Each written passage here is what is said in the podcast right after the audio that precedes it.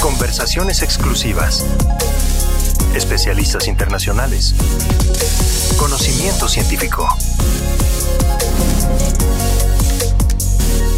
Voces, Voces de la ciencia.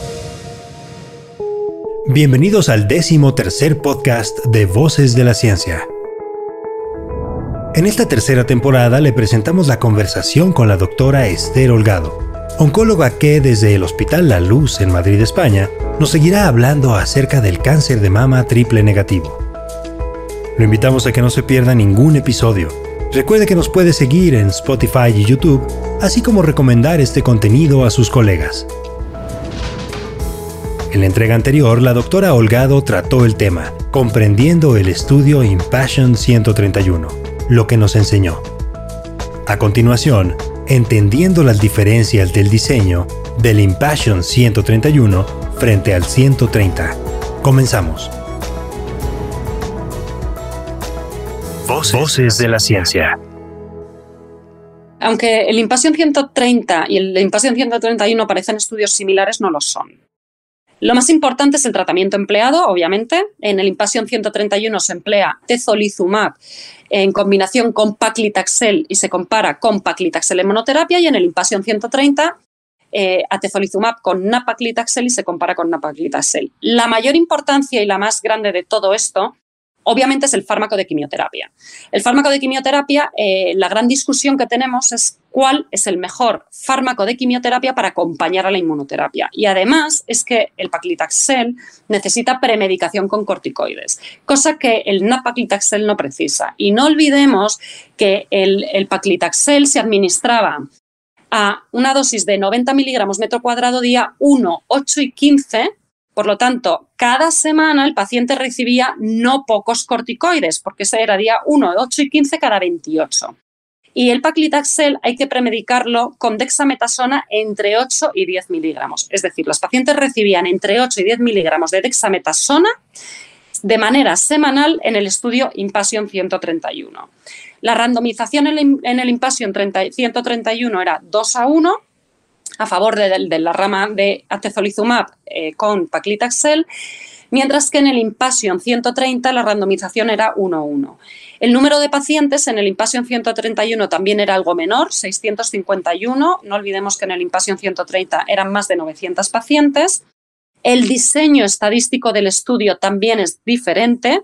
El objetivo primario del Impassion 131 es supervivencia libre de progresión en pacientes PDL1 positivos y los centros en los que se hizo el estudio en el Impassion 130, la mayor parte de centros fueron en Estados Unidos que tienen amplia experiencia en manejar inmunoterapia. Sin embargo, en el, en el Impassion 131 hay múltiples centros de múltiples países, algunos de los cuales son países donde la inmunoterapia pues, no está eh, tan a la orden del día y yo creo que esto es importante a la hora también de valorar los resultados, porque no es lo mismo sacar a un paciente por toxicidad cuando esa toxicidad no sabes manejarla adecuadamente, o sacar un paciente por progresión cuando todavía no estás familiarizado con las progresiones que se producen en inmunoterapia y esto yo creo que también es importante eh, de, tener en cuenta. Es así que la doctora Holgado responderá a la pregunta, ¿cómo se explican los resultados del Impassion 131? La razón principal para que el estudio Impassion 131 fuera negativo, la verdad es que no la sé. Yo creo que ahí se juntan varias cosas y de hecho todavía está en debate porque es algo que nos ha sorprendido a todos. Yo creo que, por un lado, la elección de la quimioterapia es posible que no sea la mejor en cuanto al efecto inmunológico que tienen los taxanos. Es decir, eh, yo creo que hay fármacos de quimioterapia que son más inmunogénicos, como son los platinos, como son la doxorubicina, como son la ciclofosfamida, y, es posible que la inmunoterapia haya que combinarla con otros fármacos diferentes y es posible que los taxanos no sean eh, los más adecuados. Dicho esto, Sí que sabemos que atezolizumab en combinación con napaclitaxel es, es una combinación eficaz. ¿Y por qué no con paclitaxel? Bueno, como he repetido antes, no podemos olvidar que el paclitaxel va premedicado con corticoides. Eh, dosis no bajas de corticoides, entre 8 y 10 miligramos cada semana, y esto puede afectar a la actividad de la inmunoterapia. Por lo tanto, esto podría ser una de las razones. Yo creo que el diseño estadístico hay que depurarlo y analizarlo muy bien, porque el diseño estadístico tampoco es igual. Yo creo que el split del error tipo 1 que se hace en el estudio Impassion 131, el alfa del, 130, creo que también tiene algo que ver. Y bueno, también es verdad que el paclitaxel es un fármaco que quizás penetre menos en el microambiente tumoral y esto es algo que hemos visto mucho en cáncer de páncreas, donde el napaclitaxel es bastante más eficaz que el paclitaxel por el tema de la albúmina y por lo tanto yo creo que todo esto eh, quizás en conjunto puede hacer que este estudio haya, haya salido negativo. Y así termina la entrega número 14.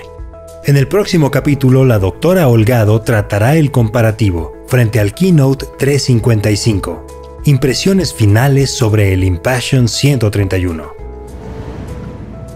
Pero lo más importante de este estudio.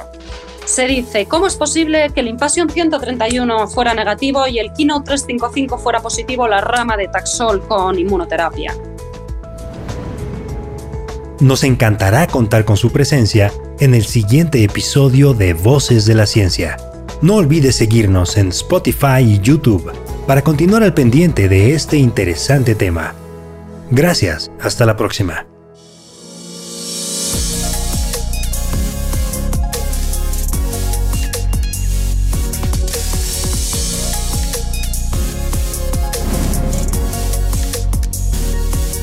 Voces de la ciencia.